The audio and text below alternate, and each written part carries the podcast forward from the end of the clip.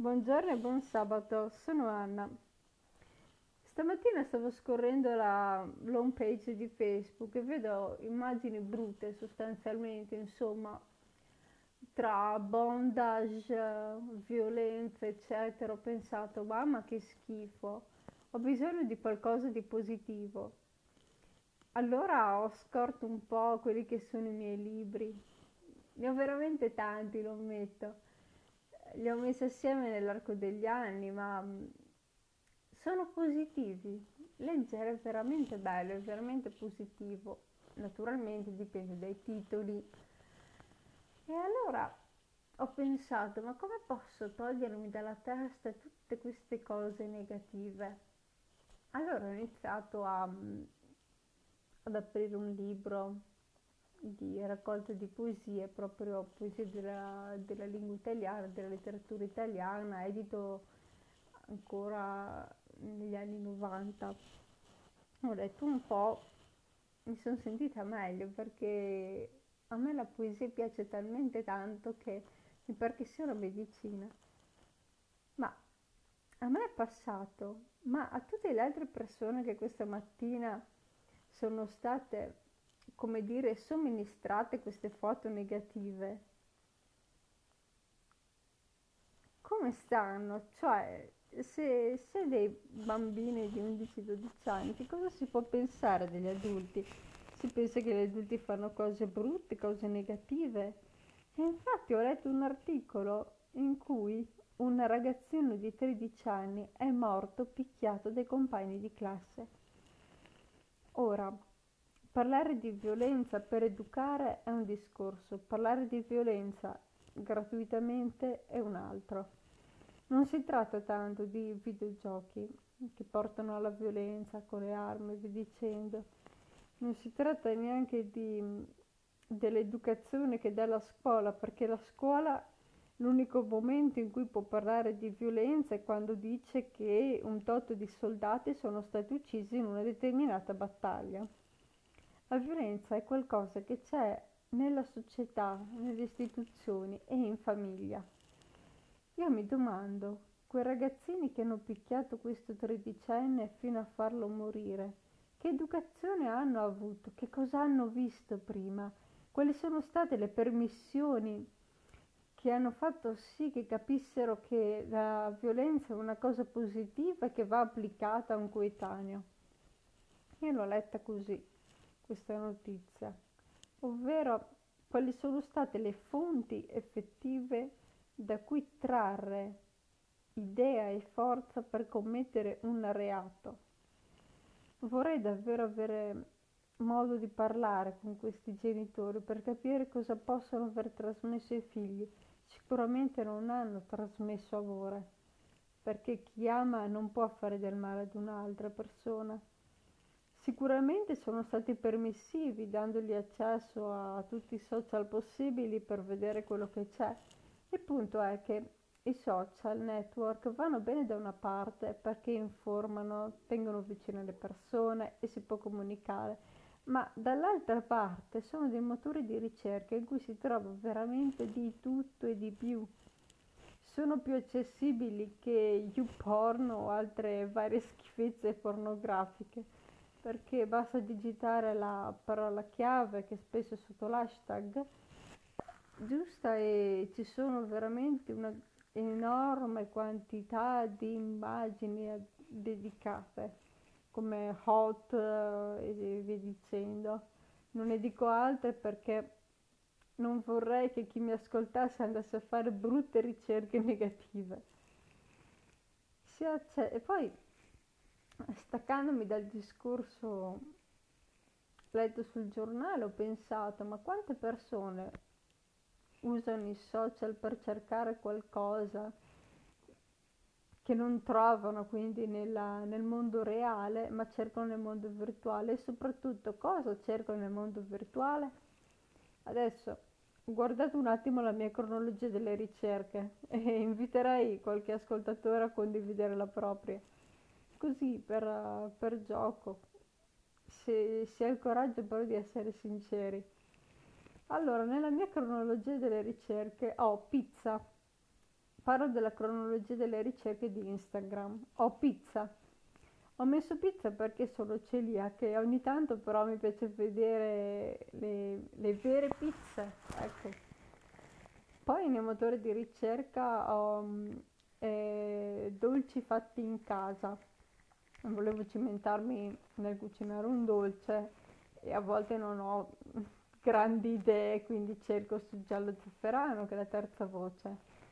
Poi ho cercato Vogue, mi piace stare essere informata sulla moda, su quello che si dice, così per passatempo.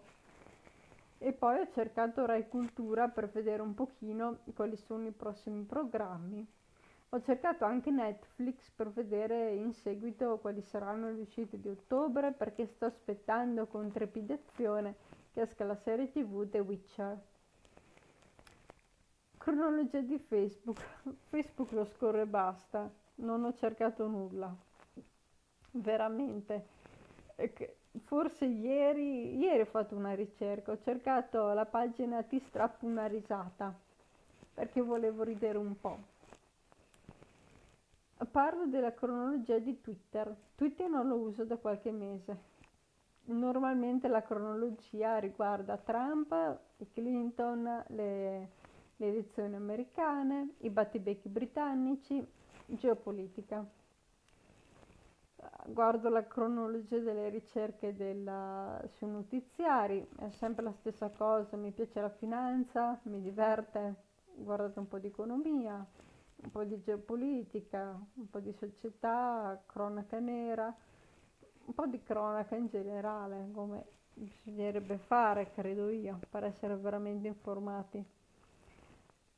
Poi ho letto un articolo, l'ultimo articolo che ho letto era relativo a Conte, premier italiano, che è contro la, la morte legalizzata, quindi l'eutanasia legalizzata allora mi sono un attimo informata ovviamente su quello che è il pensiero di Conte, quindi che cosa ha studiato per arrivare a questo punto. Devo ammettere che, anzi, devo confessare di essere una storica, quindi quello che faccio normalmente è cercare le fonti e il perché si dice una cosa. E allora sono tornate ai ragazzi che hanno ucciso i compagni di classe. Perché? Da quali fonti hanno trovato ispirazione?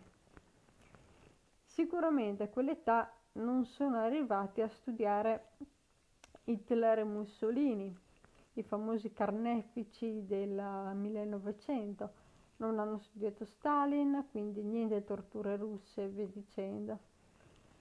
Al che mi sono posta il problema che fosse qualcosa che hanno visto nel mondo virtuale, nella società virtuale, quindi nei social network. Sono quindi tornata su Facebook. Sono andata un attimino a vedere per curiosità che pagine seguono. Ci sono rimasta male nel momento in cui ho visto che dei miei allievi delle ripetizioni guardano spesso e volentieri delle pagine inerenti a violenza, a um, serie tv, tv show che parlano di violenza, di corruzione, di malavita, ma serie tv che neanche io guarderei perché per esempio Narcos non mi piace, so che esiste la droga, so come funzionano i vari traffici, ma non mi va di guardare uno show incentrato su essa quindicenni che guardano Breaking Bad come se fosse normale, oppure La casa di carta. La casa di carta è una, un tv show veramente fatto bene, però per chi è già adulto e sa discernere che cosa è giusto e cosa no. Eh, credo che le fonti siano queste, quello che passa davanti la, al, al, ai loro occhi, che passa davanti ai loro occhi come immagini o filmati, perché di libri se ne leggono sempre meno e tra i libri che vengono letti pochi sono di qualità. Allora, qui servirebbe una spiegazione. Quando dico di qualità non dico che debbano per forza essere grandi classici come le opere morali di Oscar Wilde, lo Zibaldone di Leopardi, piuttosto che le ultime lettere di Jacopo Ortis, scritte da Ugo Foscolo. Ma parlo di letteratura anche contemporanea che sia di una certa qualità, di un certo spessore, come potrebbero essere Ghibrain, Kundera, uh, o anche o anche Struccul che ha scritto quella bella trilogia sulla famiglia dei Medici, ovviamente romanzata, perché altrimenti sarebbe stato un libro di storia.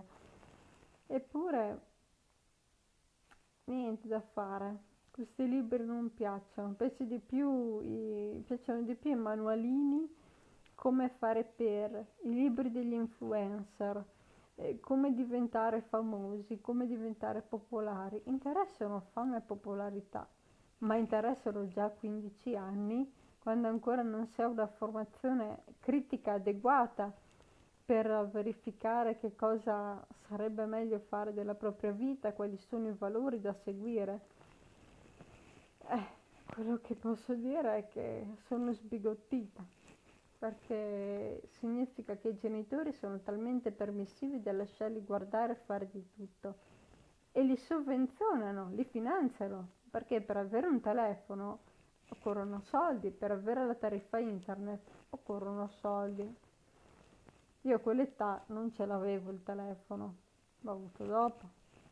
O meglio, ce l'avevo perennemente spento e basta, facevo i giochini come Snake, ecco non voglio fare pubblicità ai cellulari, sia chiaro, ma ci sono rimasta male, ci sono rimasta male perché per uccidere un coetaneo bisogna aver visto talmente tanto male, talmente tante cose brutte che non saprei neanche quantificare. E domando se qualcuno potrebbe mai riuscire a dare una quantità effettiva a queste, a queste immagini, visioni brutte. Crepè, che io ammiro molto, parla tanto dei giovani, come andrebbero educati e via dicendo. Quelli sono libri di valore, di spessore che i genitori dovrebbero leggere, ma preferiscono Morelli che parla della felicità e del successo Vabbè, allora io non giudico gli scrittori e non giudico neanche il pubblico, perché qualche libro di Morelli ce l'ho io in casa, per esempio Come vivere felici. Però bisogna avere un certo, una certa consapevolezza per andare a capire effettivamente cosa serve e cosa non serve in questa vita, fare un po' di pulizia, un po' di raccolta differenziata di quelle che sono le fonti buone e le fonti cattive e tenere le fonti buone, ma non perché si è buonisti e perbenisti o radical chic come si suol dire, ma semplicemente perché abbiamo bisogno di bontà e con la bontà si riescono a fare i veri sostanziali cambiamenti, non con la negatività, non con la violenza. La violenza non serve a niente, è totalmente inutile mentre l'amore può far veramente crescere, che sia l'amore verso le persone, verso il pianeta. E io confido nel fatto che i movimenti che ci sono adesso di giovani che protestano per il cambiamento climatico, per esempio, vadano a segno, ma vadano a segno non tanto per il cambiamento, ma anche per il cambiamento di quelli che sono i valori della società. Forse possiamo farcela, forse la cara Greta ci ha dato l'opportunità di ripristinare dei valori sia ambientali che personali che sono stati ormai obliterati da 3-4 decenni. Vedremo come andrà a finire. In ogni caso vi consiglio di evitare il brutto che c'è nei social, chiudere quelle pagine, non seguirle più, evitarle e il brutto esiste, c'è, ma non c'è bisogno di continuare a guardarlo. Perché toglie la speranza e toglie la fiducia. Il bello. Ah, il bello c'è dappertutto. Meglio continuare a guardare il bello per essere effettivamente più propensi anche a livello ormonale e neurologico, a fare del bello. Infatti, se io ricevo un abbraccio sono più propensa a ricambiare l'abbraccio. Se a me però viene tirata una sberla, per dire un esempio, eh, magari potrei tirare un pugno. Quindi è meglio forse fare del bene ed evitare tutto lo schifo che c'è in giro. Ce n'è tanto, non c'è bisogno di aggiungere di più dei social. Sono sufficienti telegiornali e giornali. Usiamo i social per vedere e mostrare del bello, ma del vero bello, non per la notorietà per il gusto di condividere qualcosa che sia positivo. Vi auguro una buona giornata, un buon weekend e spero che facciate delle cose belle, delle belle uscite, delle belle visite, belli, degli incontri molto belli. E spero anche che vostri, sui vostri canali Instagram seguiate qualcosa di bello che stimoli a migliorarsi, a fare qualcosa di stupendo.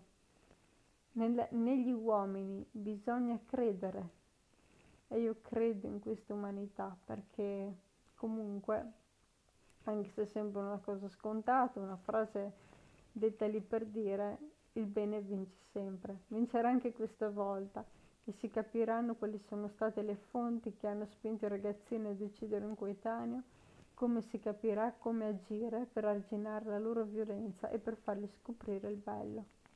Buona giornata a tutti.